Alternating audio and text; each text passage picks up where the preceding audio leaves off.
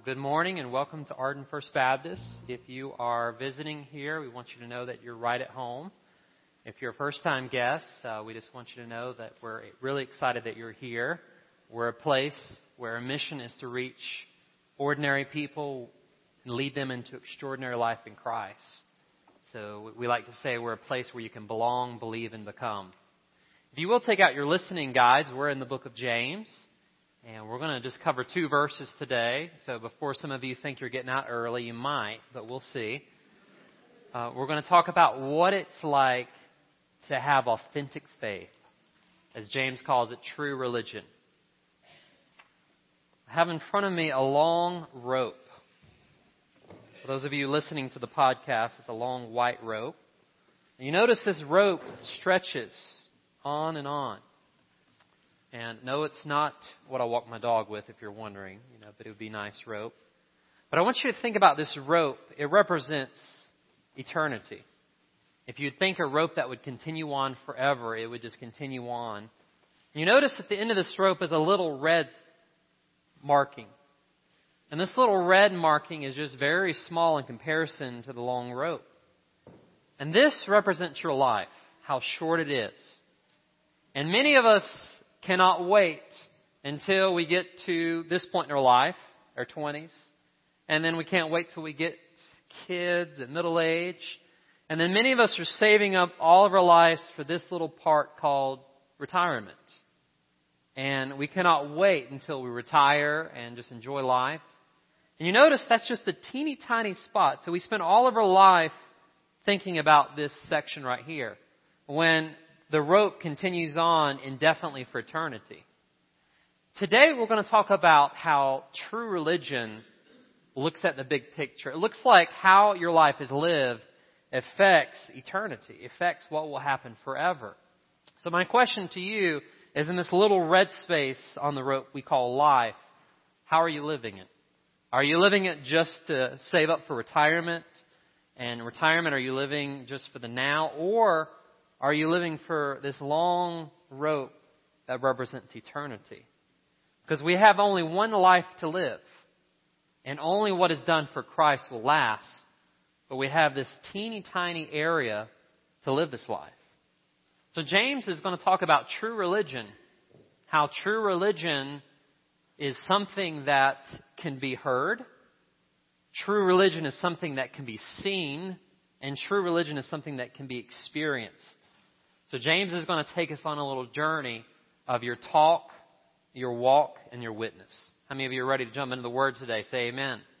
All right, if you will, please pray with me. Father, we thank you so much for your Word, how powerful it is. And Father, make us clean vessels, not just to receive your Word, but to do your Word. So where we fall short of you in all these areas we've been talking about in the book of James, forgive us and help us. And God, help us realize we have only one life which will soon be past, but only what is done for Christ will last. So, Lord, in the short time you've given us here on earth, help us to make it count. We ask and pray your blessing to be upon your word and help us to understand what it has to say and help us not to be just hearers of the word, but doers of the word. In Jesus' name we pray. Amen. So if you will read with me, we're going to be in James 1, 26 and 27. And believe it or not, it's taken us seven Sundays to get through the first chapter of James because it's just been such uh, good things for us to talk about. And almost every Sunday, uh, it seems like the past few weeks at least, people say, You stepped on my toes this morning, preacher. And my response is, I didn't, James did. I'm just the mailman. I'm just the delivery boy. I just deliver the message, and wherever it hits, May God help us not just to listen, but to put it into practice. So if you will read with James 1, 26 and 27, you can take your Bibles or you can look on the screen. We have the scripture there. It says, If anyone among you thinks he is religious and does not bridle his tongue, but deceives his own heart, this one's religion is useless. Pure and undefiled religion before God and the Father is this to visit orphans and widows in their trouble, and to keep oneself unspotted from the world. May God bless His Word. So James gives us a beautiful picture of what it looks like to be a follower of Jesus Christ. And often we don't say the word religion anymore. We usually say, does someone have authentic faith? But using James's terminology, today we're going to talk about the essence of true religion. What does it mean to have authentic faith? The first point is this. True religion is heard by one's talk. It's heard by one's talk. He says, if anyone thinks he is religious and does not bridle his tongue. Many of you are familiar with John Wesley. He was the, the famous pastor that traveled on horseback and um, impacted the lives of many. Uh, he and his brother Charles um, helped form the, the Methodist Wesleyan denomination. And um, it was said that John was kind of a snazzy dresser. He would wear really sharp clothing. And back in the day, sometimes the pastors wore bow ties. And if you wanted to be a little fancy, a little snazzy, it would have little strings hanging out the bow ties. So there was this lady in the congregation that was known to be critical of the pastor. So whenever he got done speaking, uh, she basically said, Pastor, I need to have a word with you. And he's like, oh dear, what is it this week? And uh, so she said, Your bow tie is an offense to me. And John Wesley called for a pair of scissors. And he's like, uh, It's offensive because it, the bow ties are a little too long, the little strings are a little too long. And she said, That's right. So he gave her the scissors and he said, I want you to cut it to the length that you think is appropriate for the bow tie, the, the ribbons to be. And she cut it up all the way up to the tie. And uh, he's like, Thank you. Let me have, he's like, Does it look better now? She said, Yes, it's fine now. So he said, Well, let me have those scissors back. So she gave him the scissors and he said, Stick out your tongue because your tongue is an offense to me, and I'm sure you won't mind if I cut a little bit of it off. True story. Pastors couldn't get away with saying that today, could they? but I can tell the story. So, true religion, um, you got to be careful what you say. As we read a few weeks ago, the rabbi, Jewish rabbis, would say the tongue is walled in behind a whole wall of teeth, and yet your ears are open. And how is it that we talk twice as much as we listen when we have two ears and only one tongue. So James says true religion um, is someone that's careful what they say. Now, the word religion in this, the Greek word, it refers to external observances. It's the outward reality of the inward heart. So what James is saying is what people see you doing, they don't really know your heart. They just see the works behind it. So if you say that you, you're a follower of Christ, but yet they hear your mouth and it contradicts what you say you believe, people will say, yeah, is that really true? Whenever you have no control over your talk, it also symbolizes you also have no control over your walk. William Nor- Norris, the American journalist, once wrote, if your lips would keep from slips, five things to observe with care. To whom you speak, of whom you speak, and how and when and where. So that, that brings up a practical question. Well, James, if we have a problem bridling our tongue, why is that? Well, I'm glad you asked the question. Because throughout the whole Bible, especially in the Proverbs, it lists things that we struggle with. So I came up with a list called the seven deadly sins of talk. And as we go over this list, I guarantee all of us will be convicted at least with one or two. So if you feel a little conviction, welcome to the club. Remember, this is not just a truth church, it's also a grace church. God gives grace where we fall short. The first deadly sin of talk is deceitful talk. Don't say that which is not true and honest. Look at Proverbs 4:24 on the screen. It says, "Put away from you a deceitful mouth and put perverse lips far from you." So deceitful talk is someone that says something but they know it's not true and a lot of the people they talk to know it's not true. And you encounter deceitful talk everywhere you go. You ever do a business deal and they say, we service what we sell, and then they don't once you call back? You know, there's so many ways of that. Uh, the second deadly sin of talk is dirty talk. Don't say that which is not holy. Ephesians 4:29 is one of the hardest verses in the Bible to follow, but yet we're called to go after the standard. It says, let no corrupt word proceed out of your mouth. The problem is the word no. Most of us can get by most of the time, but it says, let no corrupt word proceed out of your mouth. The, the third point of deadly sins of talking, the things that we struggle with, is discouraging talk. I think most of us in the congregation would say, ouch. Because how many of us say things that discourage people instead of encourage people? Look at the last part of Ephesians 4:29. It says, "But what is good for necessary edification, that may impart grace to the hearers." We have a lot of builders in our church, and the word edification makes you think of the word edifice, to build a building. So the idea is instead of tearing people down, as Christians, we're to what? Build people up. Can I get a uh huh or an ouch? The fourth deadly sin we see from talk is divisive talk. Talking in a way that causes fellow brothers or sisters to take a side. Um, it, it kind of works in not just in the workplace, but also in the church. Let's say so and so wants this done in the church. Let's say the carpet uh, needs to become red, and the other side wants the carpet to be green. Some of you have seen that in churches, and you take a side on a non-essential issue. Proverbs 6:19 says, "A false witness who speaks lies, and one who sows discord among the brethren." Says to stay away from that. So in other words, the body of Christ is meant to be united. So we've got to be careful whether we talk. Are we uniting people? Are we bring people together? Are we hindering them and causing division? Number five, and I would say ouch to this one, unrestrained talk. Talking too much can often lead to saying things that you later regret. Look at Proverbs 10:19. And every time I read this, I say, ouch and God help me. In the multitude of words, sin is not lacking. But he who restrains his lips is wise. So in other words, if you have someone that has the gift of gab, they like to talk a lot, that says that if you talk a lot, you're most likely going to sin a lot in your words. And all of us extroverts said, God help us.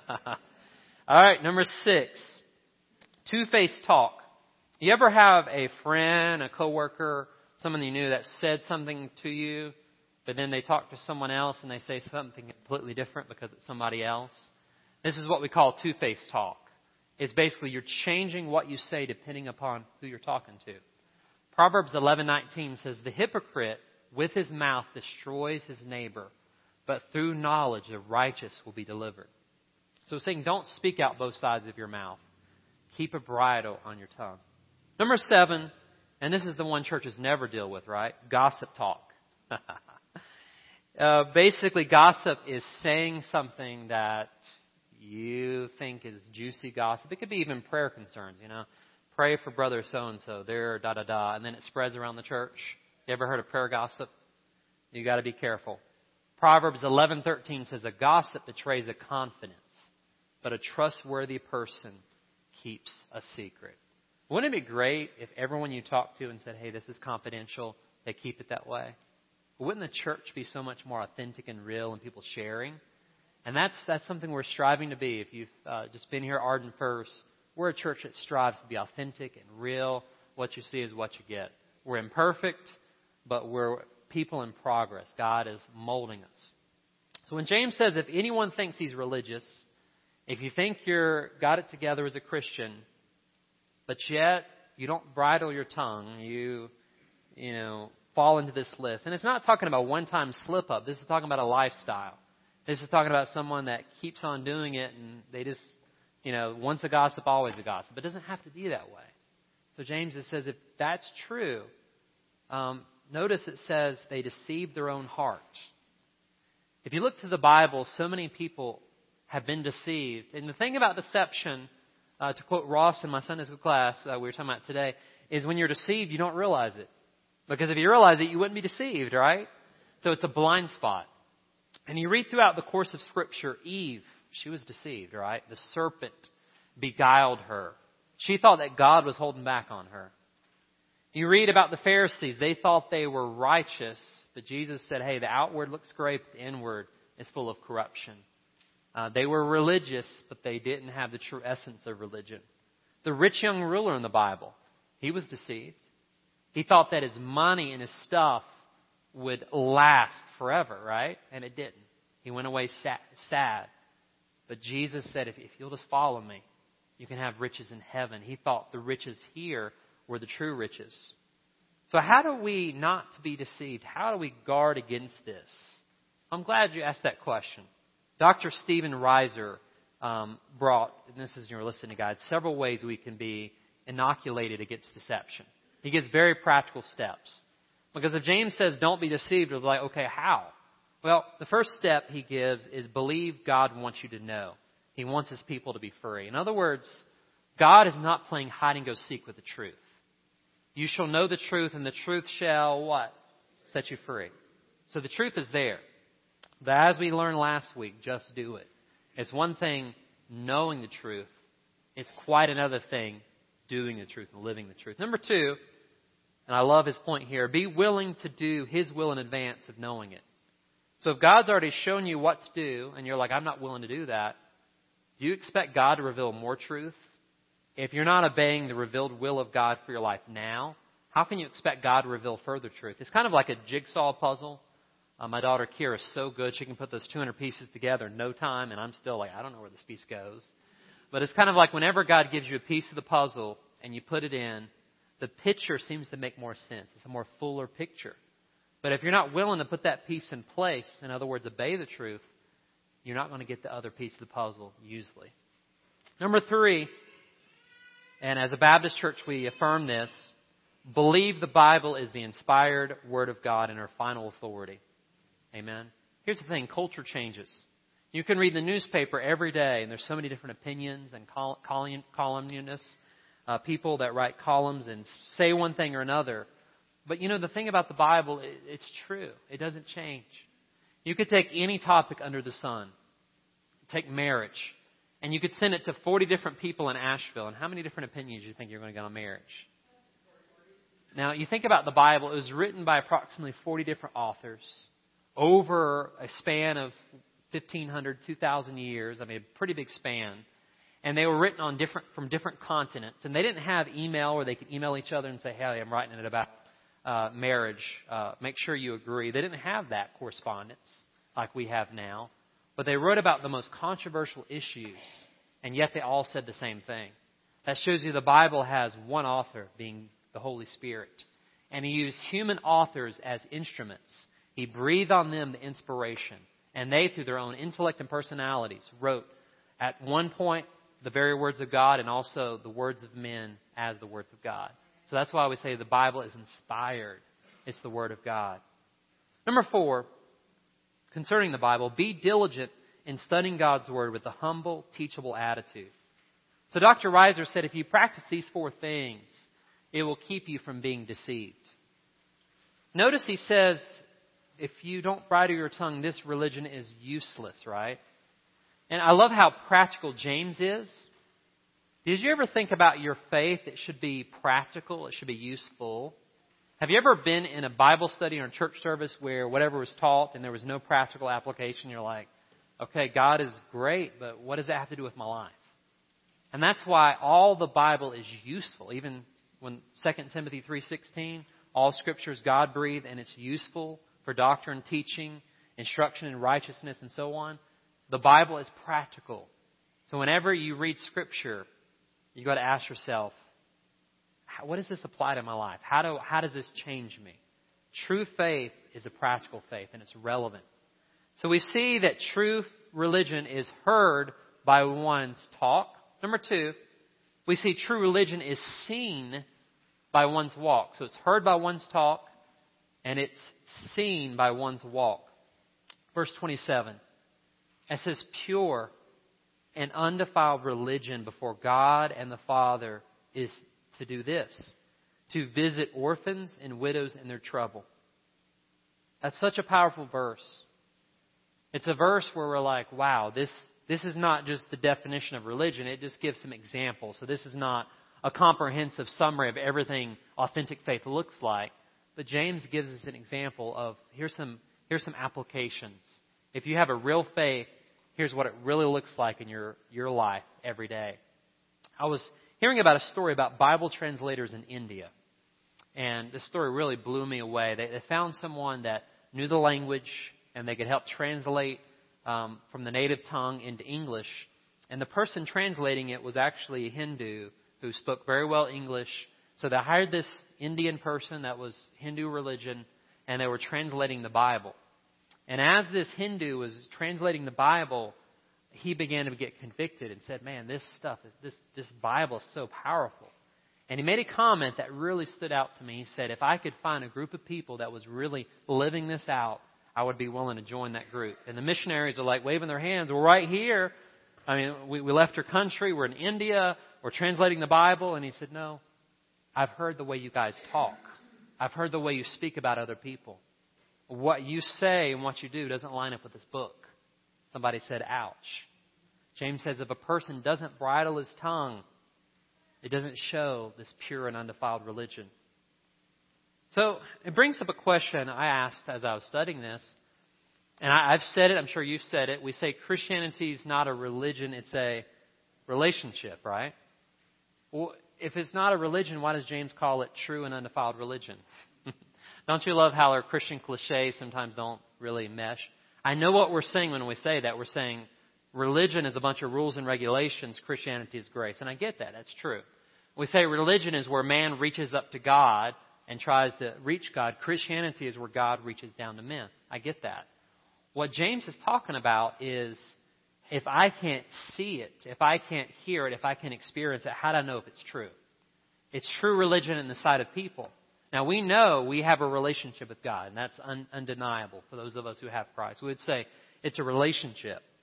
We don't use it as a religion in the terms of it's just moralism. No, it's, it's a relationship with God. But what James is trying to go on the other side of the spectrum is saying, if I can't see it, if I can't hear it, if I can't experience it, we fall into what a lot of people say. What we talked about last week. I would go to church, but the church is full of hypocrites. It's basically what people say. And James says, listen, let's not give people that excuse.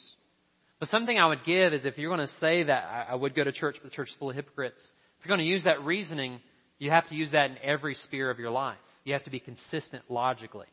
So if, is that, if that's your reasoning, do you have that same reasoning about the grocery store? Yeah, last time I checked, the grocery store is full of hypocrites. Is that, is that your reasoning about going to the gym or sport? Everywhere you go, imperfect people exist, including the church. The difference with the church is we just happen to be sinners who are forgiven. It's not that we don't still mess up. We just find grace, and God's grace fills in the gaps. Kind of go to uh huh. So he says, pure and undefiled religion. Now, what is pure and undefiled? What does that look like? Well, the idea of pure is, is like it's untainted. And undefiled means it stays away from that which could taint it. So, in other words, it's pure and it stays pure.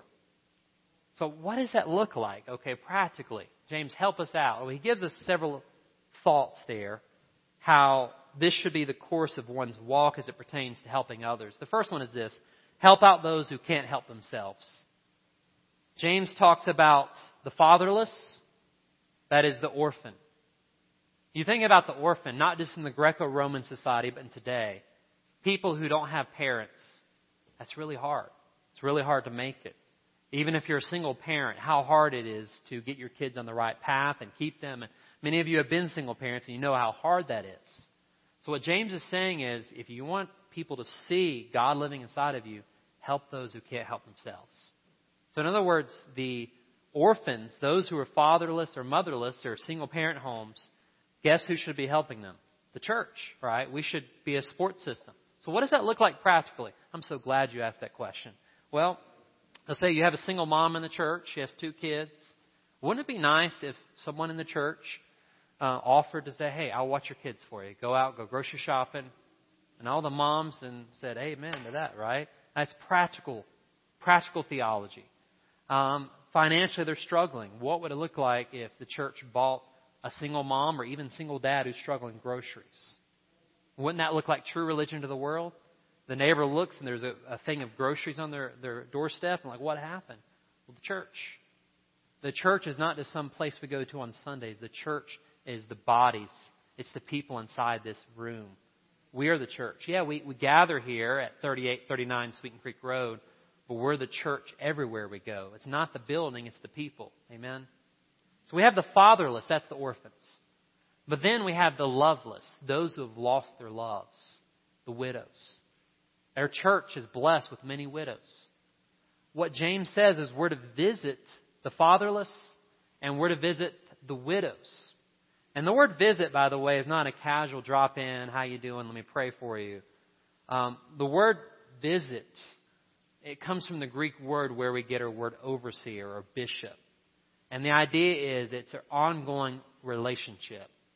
It's, I'm not just watching over your physical needs, I'm watching over your soul and I'm here for you. So how does the church have a ministry to widows? It's a good question. We got to, we got to develop that out. We got a great ministry, but guess what? As a church, we can always do better um, to help the widows, to show them that you know what, you're not loveless.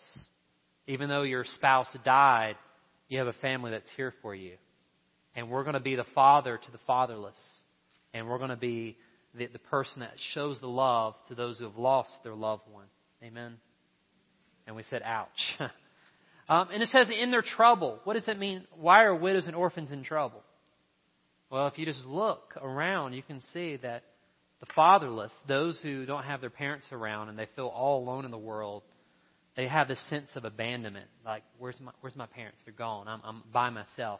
And by the way, widows, don't they feel the same way? My husband's gone. My wife's gone. I feel alone in this world. And when you feel alone in this world, it's easy to feel like you're in trouble. It's easy to feel like, where's my help? And that's where the church, all of us, has to step up and say, you know what? We're going to be an advocate for those who are the marginalized of society, those who feel alone. We've got to be here. And we're going to help them. You know, the saying that God helps those who help themselves, that's not true. God helps those who can't help themselves. But God also helps those who are helping those who can't help themselves. I'll say that again. God helps those who can't help themselves, but he also helps those who are helping those who can't help themselves. Amen. So we got to help them, but also we got to be a hero for someone in need. There are so many people in need. So don't limit James to widows and orphans. That's the application, but that goes beyond that. It's anyone in need. In the early church, when someone was struggling financially, people would sell houses and lands, and you know it'd be like someone selling a car. It, it, it went on, and they would help. So whenever someone lacked and someone that had overabundance, they would help that person out. That's religion that the world can see and say, man, this is something I've never seen before. People giving away stuff. In such a materialistic society, the antidote to greed is serving and giving others what they need. Amen. So, what does the Bible say about those in need? And I have this on your listening guide. What does the Bible say about the marginalized, the widows and orphans? I don't have time, but throughout the entire Bible, God is an advocate. God is a fan. God is supporting the widows and orphans and strangers. Let me read just a few verses. This is on your listening guide. Deuteronomy 10, 17 through 18. It says, For the Lord your God is a God of gods and Lord of lords, the great God, mighty and awesome. He shows no partiality, and nor does he take a bribe. Now listen to what God does. He administers justice for the fatherless and the widow and loves the stranger, giving him food and clothing. Don't you love how God provides for those who need it? Deuteronomy 14, later on in the same book, 29, it says, Give to the Levites who will receive no allotment of land among you, as well as to the foreigners living among you, no, the widows, the orphans in your towns, so they can eat and be satisfied. So God's saying, hey, those who are needy, those who don't have land, the widows and orphans, those in need. Help them. And notice what God says He'll do, a promise. Then the Lord your God will bless you in all your work. So if you will help those who can't help themselves, guess what? God's going to help you. A lot of times we, we think that, you know, God just is going to give out, but sometimes He's going to do it through you. He's going to use you as an instrument. So if you've been given great financial resources, much is given, much is also required. Isaiah 117, it says, learn to do good. Notice you have to learn to do it. It doesn't come naturally. Seek justice. Rebuke the oppressor. Defend the fatherless and plead for the widow. Notice it says plead for the widow. So many widows need someone to be the voice for them. They feel lonely. They feel isolated. Are you going to be the voice for the widow? Are you going to be the voice of the, the orphan? Am I? So this true religion James is talking about, all of us is like, ouch, God help me. But you know, He gives us grace. And just because the standard is high doesn't mean we lower the standard so it makes us feel better. We have to ask the Holy Spirit to help us rise up to the standard. Amen. And finally, number three, what is true religion? What is authentic faith? Not only is it seen, and not only is it heard, but it's experienced by one's witness. Notice it says, and to keep oneself unspotted from the world. The story is told by about a mine owner's wife that had this coal mine, and she wanted to see what her husband's operation looked like. So she asked for a tour of the coal mine. And she came, ladies, wearing a bright white dress. And uh, the guy that was the manager that day said, Honey, you can't come in the coal mine wearing that white dress. And she said, I can do what I want to. I am the owner's wife. And he said, Well, you can wear that white dress, but it will not come out white. It's going to be black as coal as you, when you come out. And the thing about it is, how do we go into this world? Jesus has made us pure by His grace. How do we stay pure in a world full of spots? That's a tough question. It's really hard. And James says, keep yourself unspotted from the world. Now, what does James mean by the world? What does he mean by the cosmos? Well, the one definition says world here describes a total system of evil that pervades every sphere of human existence and instead in opposition to God and his righteousness. And I'm like, that's that's that's too out there, right? Give me a definition to help me. Okay, I came up with a simple definition. When the Bible says about not loving the world, it's not talking about the people, but it's talking about the corrupt system of morality that's set in opposition against God, against Christ, and against the Bible. So when, when, when James says don't be corrupted by the world, he's not saying you don't love the people. He's saying don't let the morality of the world corrupt you. The best place for a boat is in what location? The water. You guys are smart. But water in the boat is not a good thing. The boat belongs in the water, but water doesn't belong in the boat. The best place for a Christian who's on mission is in the world. The Christian is in the world, but the world should never be in the Christian.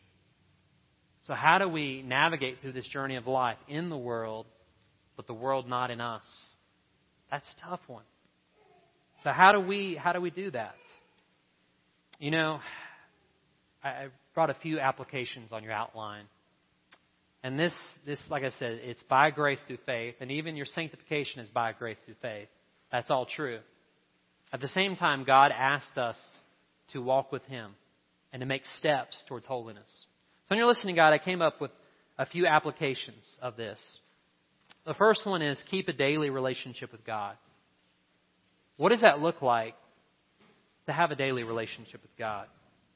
What does it look like to spend time with Him in prayer, in Bible study? That helps you be in the world, but the world not in you. You know, we're going to be filled with something, right? We're either going to be filled with God or we're going to be filled with the world. And every time we get into the Word, it allows us to say, Holy Spirit, fill me once again.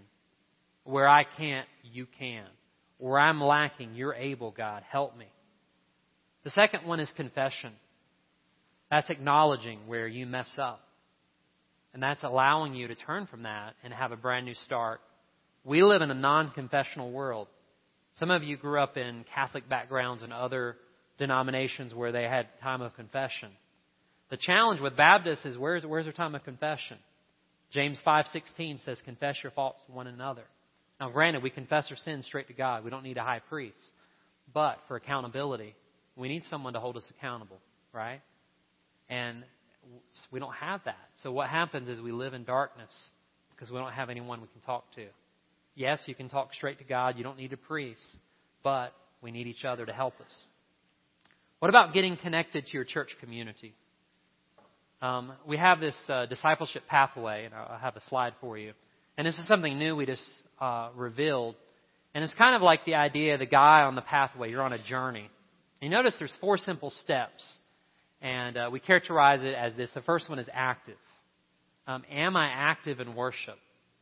And worship is not just a service, it's a lifestyle. But the idea is if I'm going after other stuff instead of God, you know, I'm not really active in, in the things of God. I'm not really active in worship. You know, when, when I have a choice between God and something else, who do I choose? And it's no legalistic requirement, but it's like my heart loves God so much I want to spend time with Him. The imagery is for those of you who are married, imagine if you, husbands, you said to your wife, you know, I really love you, baby. I just want to see you once a month. how would that, how well would that go over? And we say to the lover of our souls, I love you, but I don't really want to spend time with you. That, that just doesn't go over very well, right? The second one is connected. Part of our emphasis the next two weeks, we have sign up tables over here, is we want everyone connected to a life group. And you ask, what is a life group? Well, a life group is a small group. So we have Sunday school, we have groups that meet in the community. It's a place where we live life together. And over on the sign up, we're going to have time at the end of the service after we pray. Uh, there's 11 groups to choose from. That's a lot for a church of our size. We have 11 different groups. And this allows you to say, you know what, I don't want to just be a um, just a bystander. I want to get involved. I want to get connected. The third one is, let's say you're connected to worship, you're in a small group, is embrace. Are you embracing your place? That's serving and giving. Because every person in the body of Christ has a spiritual gift. The question is, are you using it? If you're not serving, you're swerving spiritually. And God wants us to get connected and use our gift.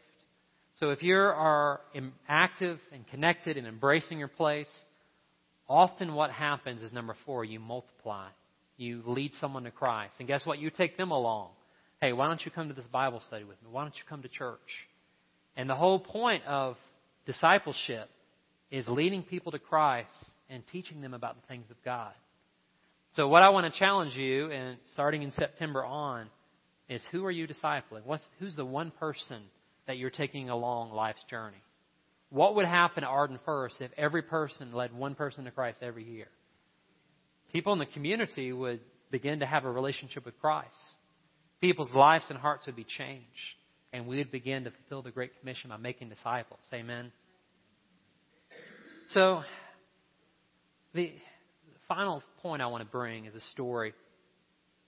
I was reading about um, this town um, along the East Coast, and it was a coal mining town. It was so bad there was dust and soot everywhere. For those of you remember back in the day, the coal mining towns, just gray dust everywhere. The, the dust covered the, the trees and it covered the mailboxes. And even in the lawn, you could see this gray soot. Not a place you'd want to live unless you worked in the coal mine. So um, the story is told by Donald Barnhouse. He was driving through. And he just had never really been much, spent much time in a coal town. And uh, he noticed a white, bright flower that was just stood out and they were driving through the town. He's like, let's stop. So they stopped and looked at the flower. All around him was soot and gray and ash and just that little fine coal that just was all in the air. And this flower stood there, standing out as a bright white flower. And the story goes on to say uh, Barnhouse just could not believe it, so they observing. And the friend said, Well, let me show you something. And he grabbed a handful of soot and put it on the white flower. And Dr. Barnhouse is like, What are you doing? This is the only white flower in town, and you're making it dirty and polluted. And the friend said, Just wait a second. So they watched and waited, and little by little, the soot just rolled off the flower. And he was just astonished. And after several minutes of watching, the flower became bright white again. And he's like, How did this happen? And he said, What it is, is there's a consistency in the flower petals and there's a certain enamel that protects the flowers. So whenever the soot comes on the flowers, it just has a tendency to roll off, push it away, and it's gone. And that's an illustrative of our lives. God has made you as a white flower in a world that's covered with soot. And you know what? If you allow the Holy Spirit inside of you to, to be pure and to stay pure in this world full of pollution, being in the world, but the world not being in you, people will look around and say, This is real faith. This is true religion. So, your take home truth is this Do for one what you wish you could do for the many. As Andy Stanley says a lot, do for one what you wish you could do for the many. Well, some of you will say, well, the world is full of orphans and widows. I can't help. Well, can you help one? Can you go over one person's house? You may not be able to visit everybody in this church. Um, but do for one what you wish you could do for the many. Let your talk your walk and your witness be the essence of your authentic faith. And as we mentioned, true religion, it can be heard through your talk, it can be seen through your walk, and it can be experienced through your witness.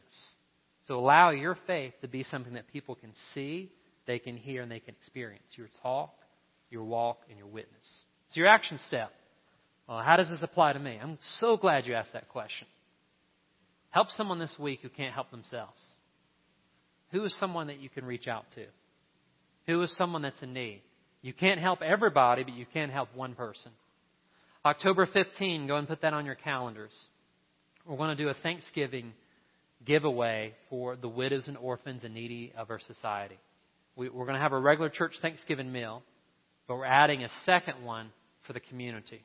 We're going to invite the widows, the orphans, those in need, um, people who financially are struggling, and we're not just going to give them a hot meal, but we're going to give them love of Christ. And we're going to say, you know what? We don't want to just say that we're followers of Christ. We want to live it so that you can say it, see it, and experience it. Let us pray. Father, I bring back the rope illustration. Our lives are like this eternal rope. We do have a beginning, but we are eternal and we're going to live forever in some place, whether heaven or whether hell, depending on what we do with Jesus Christ.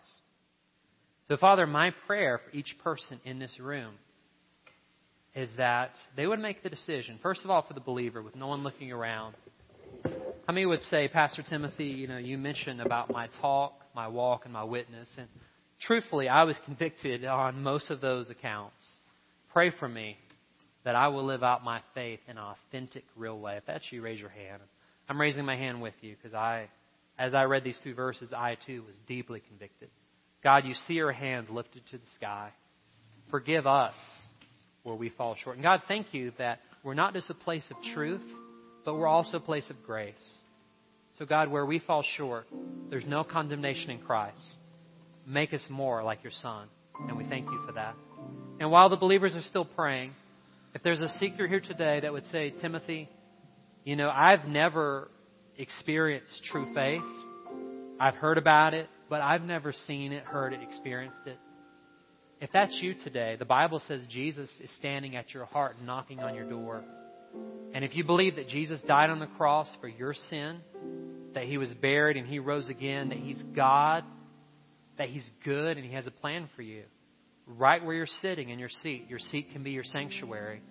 Just pray in your own words this prayer Jesus, I need to give my life to you. I want this authentic faith that we've heard about today. Jesus, I invite you into my life. I pray that you would step out of heaven and into my heart. Please forgive me of my sins. I turn from them and I turn my life over to you. Friend, if you prayed that prayer, we want to welcome you into the family of God. Father, help us to have a true religion that can be seen, that can be heard, and that can be experienced through our talk, our walk, and our witness to the watching world. In Jesus' name we pray. And all God's people said, Amen.